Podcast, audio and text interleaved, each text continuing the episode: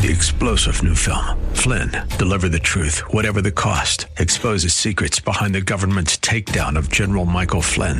Flynn knew what the intel world had been up to. He ordered the first audit of the use of contractors. This set off alarm bells. He told the truth. He was the most dangerous person for Donald Trump to hire. They had to get rid of Flynn. Flynn, deliver the truth, whatever the cost. Available now. Watch it today. Go to salemnow.com. Salemnow.com. A new WTBN, Pinellas Park.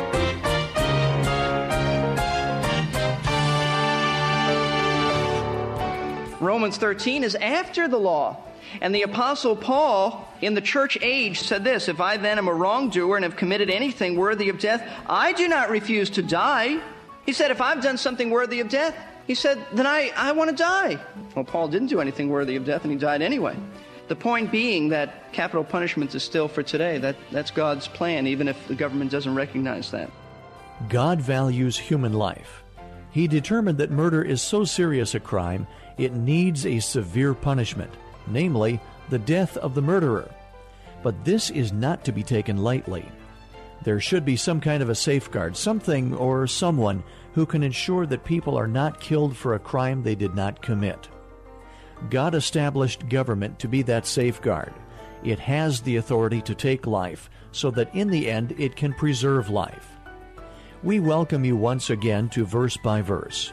Pastor Steve Kreloff is explaining the proper Christian view of human government. You may want to follow along in your Bible in Romans chapter 13, verses 1 through 5, as we join this sermon already in progress.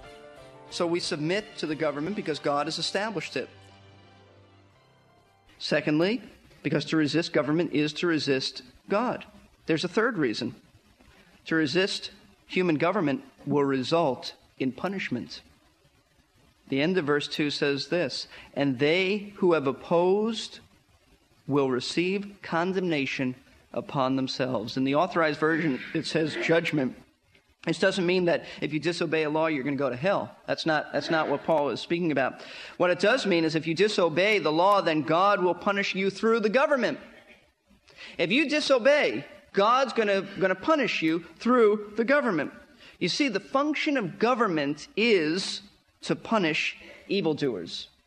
That is one function of government, the very primary function of government. Government basically is to do two things it is to protect those who obey, and it is to punish those who disobey. If you understand that, you'll understand the function of government. Think back with me to the early days of mankind in the book of Genesis. Remember, we said just a few minutes ago that until the day of, of Noah, there was no human government? What happened when there was no human government? Because there are people who cry and say there ought to be no government at all. People can take care of themselves. Can they? Let's find out. In Genesis chapter 6, you know what God says about that? God gave man a time to prove that, and man blew it. In Genesis chapter 6, verse 5, no human government. Then the Lord saw that the wickedness of man was great on the earth, and that every intent of the thoughts of his heart was only evil continually. When man did not have a human restraint upon him, all he wanted to do was evil. Verse 11. Now the earth was corrupt in the sight of God, and the earth was filled with violence. Not only did he want to do evil, he did evil, and he did violent evil things. Verse 12. And God looked on the earth, and behold, it was corrupt, for all flesh had corrupted their way upon the earth. And the result was the flood. God said, I'm going to wipe them all out, except Noah and his family. But after the flood, God instituted human government, civil government. Why? Well, if you look over, as we said, Genesis 9, to punish evildoers. 9 6, whoever, well, he says in verse 5, and surely I will require your lifeblood. From every beast I will require it, and from every man, from every man's brother, I will require the life of man. Whoever sheds man's blood, by man his blood shall be shed. For in the image of God he made man. What he's saying is from now on, there's going to be restraint. If somebody murders someone, Noah, you have authority to execute them. Now, it has to be assumed that if a human government can punish murderers, it can punish lesser crimes too. And so God doesn't have to explain that you understand, Noah, you can do anything. I mean, if, if you can punish and execute murderers, you have the authority to handle lesser crimes too. So government exists to punish evildoers. And in Noah's case, what he said, and the record says, the evil doing of murder, because men and women are made in the image of God. Government exists to punish evildoers. It also exists to do good to good citizens. Look in, in Romans chapter 13 again. It says this, verse 3 For rulers are not a cause of fear for good behavior, but for evil. Do you want to have no fear of authority? Do what's good and you'll have praise from the same. Now, I, I don't think this means that a police officer is going to pull you off the side of the road if you're, if you're obeying the law and going to just tell you what a nice job you're doing. I don't think that's the intent of this. But it means when the government uh, sees uh, citizens and, are, and is aware of citizens who honor the government and really go out of their way to obey with the spirit of respect. And so there are incidents where the government honors people for good citizenship. There are many illustrations of that. But government exists for two reasons. He says in verse 3 they're a cause of fear for those who do evil, not for those who do good. They honor those who do good. But if you don't do good and you do evil, then you ought to be afraid. In fact, the word for fear, the Greek word is phobos, from which we get phobia. Government ought to put terror into the hearts of men and women if they disobey. That's right. They ought to do that. Human government is intended to put terror and fear in the hearts of evildoers. Government stands in the place of God and acts as his instrument to punish those who break the law. Now, we may not agree with the government's perspective of what is evil. Keep that in mind. But, but every government I know, know of, and I'm not an, certainly not an expert on all the governments in the world, but all the governments that I know of have the intent of punishing what they believe to be evil. Now, like I said, they may not have the same perspective of what's evil that we do. But every government, whether you agree with it politically, politically or not, wants to punish evildoers and praise those who do good. Let me give you an example. Rome punished Paul. Was Paul an evildoer? No. Did they think he was an evildoer? Yes. They did what they thought was right. They thought he was evil,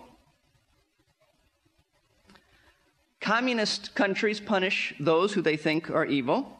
In fact, in governments that we would have uh, political problems with, I, I, say this, and it's very sad, but uh, they probably, not probably, they do a better job of punishing those who they consider evildoers than our own country. Let me put it this way it is probably safer tonight to walk on the streets of a communist country than it is to walk on the streets of Miami Beach. So even in those countries where we don't agree with them politically, they're, they're doing a better job than we are in punishing evildoers. And you see, punishing evildoers, quite frankly, in our country, it's become a foreign thing in our thinking because the American criminal justice system often thinks its job is to correct and reform lawbreakers rather than punish them. I want to quote from Judge Randall Heckman of the Kent County uh, in Kent, Kent County in Michigan. He said this America's criminal justice system is experiencing an identity crisis. Traditionally, officers of the law knew they were expected to punish criminals. No one apologized for this, but at the turn of the century, judicial leaders began to suggest that punishment for punishment's sake was an unscientific and indefensible concept. Instead, they argued society should attack the sources of crime, which they reasoned to be a combination of environment and heredity. If society could re-educate or rehabilitate offenders, they said it could eventually eliminate crime. Consequently, vast amounts of public funds have been spent on correctional institutions and programs designed to cure society of crime. The result? Crime has skyrocketed. Sure, many people go to prison and learn to be better criminals. They also get attacked uh, in there, they get raped in there, they get harmed, and they, they come out being experts on, on crime. Uh, I, I, found out this week, it's very interesting. Actually, the other week, I found out in doing some research where the whole criminal uh, prison and jail system came in our country. When our country was started, the Puritans uh, really punished people. In fact, that's why if you go to certain uh, parts of the country, you can still see models of how they put people in stocks. You know, they, they put them in there and you say, oh, that's terrible. It really curbed crime. I mean, after you were there once, you didn't want to be in there again. In fact, the Puritans would banish people, they would exile them, and if necessary, if the crime was so severe, they would actually uh, kill people. They would, they would use capital punishment. But in the, uh, in the late 1700s, the Quakers came up with the idea of, of having a prison. In fact, uh, the reason they did this, and, and their motives, I'm sure, were good, because they were a nonviolent people and they didn't want anyone to suffer physical punishment. What they did, the offender was held in solitary confinement with only a Bible so that he might learn, they said, to be penitent. Actually, what resulted in a lot of, in a lot of cases, they went insane. Because, because uh, it, uh, it is more cruel in many cases to imprison somebody than it is to just punish them and get it over with. And so we have to understand what the Bible has to say about this. The, the God's intention for a government is to punish evildoers, not reform them, not correct them in that sense. And the place we could see that Deuteronomy 25 refers to this. In Deuteronomy 25, Verses 2 and 3, actually, let's start at verse 1. This is under the law, but you see the same principle there. If there is a dispute between men and they go to court, and the judges decide their case, and they justify the righteous and condemn the wicked. Then it shall be, if the wicked man deserves to be beaten, the judge shall then make him lie down and be beaten in his presence with the number of stripes according to his guilt. He may beat him forty times, but no more, lest he beat him with many more stripes than these and your brother be degraded in your eyes. I mean, God wasn't asking for blood in the sense of uh, give it to him, get him. Get... No, just whatever's fair. And we looked at this the other the other week, where the Old Testament says an eye for an eye and a tooth for a tooth. That was speaking not of personal vengeance, but of the civil authorities being able to do that. You plucked out someone's eye, you get your eye plucked out. Now, an accident is one thing, but malicious intent is another thing. What is God after? God is after justice. Now, to deter and to, to, to discourage people from doing the crime, but I think the primary point of government is to punish evildoers. That will have a, a, kind of a domino effect. Well, it will, it will restrict people from doing crime after that. In fact, Ecclesiastes 8.11 says this, and I'm just paraphrasing it here. When people don't see crimes punished quickly, they are encouraged to break the law. You ought to read that in Ecclesiastes 8.11. Modern man tends to think, at least in our country, we tend to think of criminals as being sick rather than guilty, and therefore we see them as need of, of therapy rather than punishment. There are some correctional institutions, quite frankly, I remember visiting one that I couldn't tell the difference between that and a college campus, except they couldn't get out of that one. They had to stay in there. It's great. In fact, I'm, i was told by one of the inmates that some people don't want to get out of here. They have no other place to go. They're fed meals, they do exercise. The person that I visited in there had never been in better shape. Physically, he was eating well. He was off of, of the things that he had been on that got him in there in the first place and all the other things attached to it. He's in great shape. He looked better than I've ever seen him look. Our nation has the highest crime rate in the Western world. Maybe it tells us something. Not maybe, it does. If you resist the government by breaking the law, you should be punished. And you should have a terror for that. Remember Romans 12, 19, it says, Never take your own revenge, beloved, but leave room for the wrath of God, for it is written, Vengeance is mine, I will repay. Someone wrongs you, don't seek revenge. Just remember that God is the avenger. One of the ways he avenges, not the only way, is through government. Government, when government punishes you, that's God's way of punishing you. In fact, that's what verse 4 says, so let's look at that. For it is, or he, meaning the government, for it is a minister of God to you for good. But if you do what is evil, be afraid, for it does not bear the sword for nothing. For it is a minister of God. Now watch this, just like Romans 12, 19, an avenger who brings wrath upon the one who practices evil. The agent of wrath is the government. The government is a servant of God. Do you realize the government is God's, our government officials are God's deacons? That's the word here, diakonon. It's translated ministers, but it means deacons. They are his deacons. They may not know him personally, but they still serve him. Notice verse 4 says that they are ministers of God to thee for good. That is, that government protects us from evil. Government is good. Government protects us from evil. Now, understand, we're not talking about the policies of the government, just the function, not the political beliefs, just the function. It's good. In Paul's life, it was good. When Paul was in danger of his life, the Jews were about to kill him. You know what he said? Great words I appeal to Caesar. They said, You appeal to Caesar? To Caesar you will go. I'm sure Paul would have reiterated and said, Government is good, protects people. Paul, in Acts chapter 19, he's at Ephesus. The town uh, clerk receives word that there's a mob. They're about to, to kill the apostle Paul. And the town clerk, who was a leader there, helped Paul and got him away from that mob and controlled a riot. Government functioned, in Paul's case, in a good way. So government officials serve God by protecting you from evil. But if you do evil, their job is to punish you. Their job is to punish you. They are agents of wrath and vengeance. It says in verse 4 that God gives government the right to bear the sword. It says they do not bear the sword for nothing. They don't do it in vain. You know what that means? God has given government the right to inflict capital punishment, punishment by death. The sword in the Bible is a symbol of the civil authorities' power, uh, uh, civil authorities' power to put people to death the sword speaks of that because when they would put someone to death, they didn't have things like the electric chair. They decapitated someone, they cut their head off with big sword. Now, the sword here is not necessarily that big sword that they cut their heads off with, but the sword here is the sword that was worn at their sides in public processions. And the governors would wear those swords at their sides. And you know what everyone understood when they came down the procession and the parade with that sword? They understood that it was an emblem of the government's absolute authority, even the authority to put people to death. Maximum authority, put people to death, but it also meant lesser crimes as well.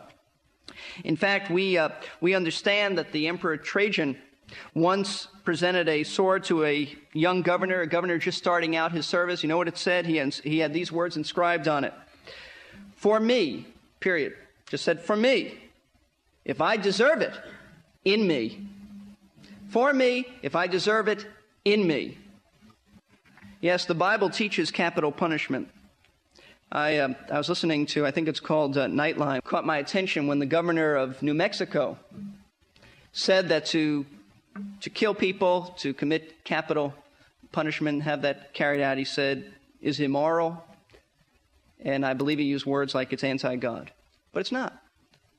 The Bible says that since life is so sacred, if you take life, it ought to be taken. Some say, well, wasn't it done away under the Old Testament law? Well, Genesis 9 is before the Old Testament law. God gave that authority to human government, period, with, with Noah. Before the law.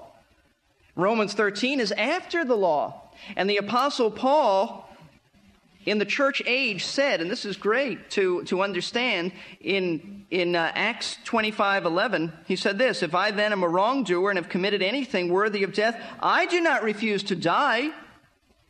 He said, If I've done something worthy of death, he said, Then I, I want to die. Well, Paul didn't do anything worthy of death, and he died anyway. The point being that capital punishment is still for today. That, that's God's plan, even if the government doesn't recognize that. So, why do we submit to the government? Number one, God established it. Number two, to resist government is to resist God. Number three, to resist it brings punishment from God through his servants. But there is a fourth reason, and for us, this perhaps is the most important reason. Not hard to understand, be very brief, to the point. It is right to submit to the government. Say, what else? Just, it's right to do that. Christian ought to do that. Look at verse 5. Wherefore, it is necessary to be in subjection, not only because of wrath, but for conscience sake. In other words, we don't obey the government only because we fear being punished. That's one motivation. But we also obey because our conscience tells us that it is right to obey. Let me put it to you this way there are two motives in going in not going beyond the speed limit. Two motives I have when I'm going down the highway in not going beyond the speed limit. Number 1 is getting a ticket. It's a valid motive. It's not the highest motive, but it's a valid motive. Number two, which is the highest motive and ought to be the motive of the priority for the Christian, is because our conscience prods us to obey, do what's right, regardless of whether a police officer is around. You see, we ought to obey when nobody is watching, for conscience sake. We have a moral obligation to obey. 1 Peter 2:13 says to be in subjection to every ordinance of man for what? The Lord's sake. Don't do it so that you don't get in trouble. For the Lord's sake.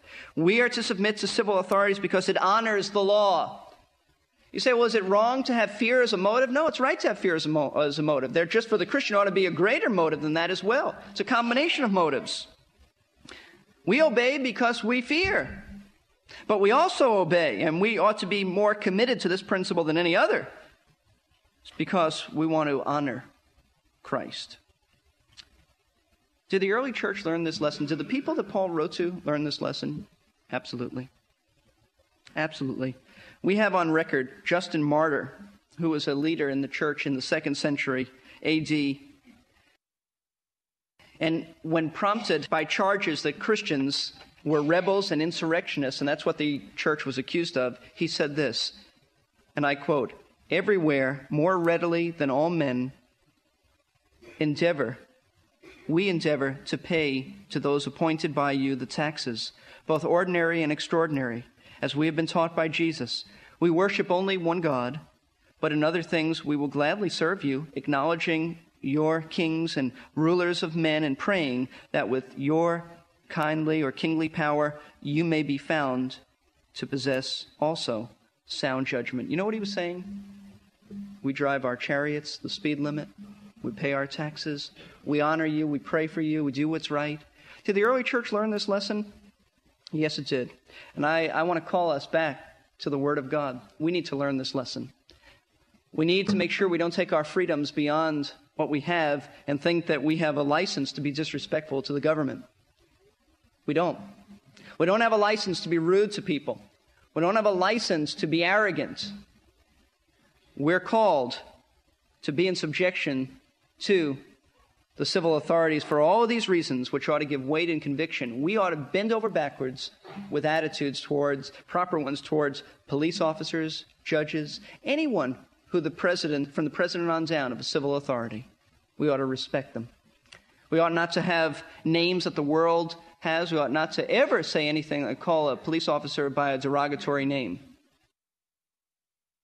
Television may do that. The world may do that, but I call you back to Romans 12. Let's not conform ourselves to the world system. The world want to act, wants to act like that. That's their business. We don't. Uh, we have a different standard. So let's let's obey that. Let's bow for prayer. It's very possible that in speaking about submission, you don't understand that salvation is submission. If you are in attendance this morning without Christ as Savior, then understand that what you need to do is submit to the Savior. That's what salvation is all about. You submit to His authority. You come in repentance and faith, and you trust that He's died for your sins. And you are coming, by coming to Him, you are willing to bow to His authority. Salvation is not just saying, Jesus, come into my heart, amen. No, it's, it's trusting Him with the attitude of submission. Have you ever done that? Have you ever trusted Him? You can do that anytime, but I'd encourage you to do it now. Just call upon the Lord. Invite Him into your life with that attitude of turning things over to Him. And I want to encourage you to come up after the service to speak to myself, one of our people, to get some direction and guidance upon about that decision. If you know Christ, the word to you is from God is submit to the government for all these reasons. We dare not submit. We don't want to resist God. Father, we pray that you'll help our attitudes and help our responses to government be everything you want it to be. Lord, we don't want this to be just a sermon. We want it to be truth that grips our hearts. We want to be different, and it's so sad that, that the evangelical church has been branded as, as people who make trouble rather than as people who support and respect and honor those in authority. Lord, help us.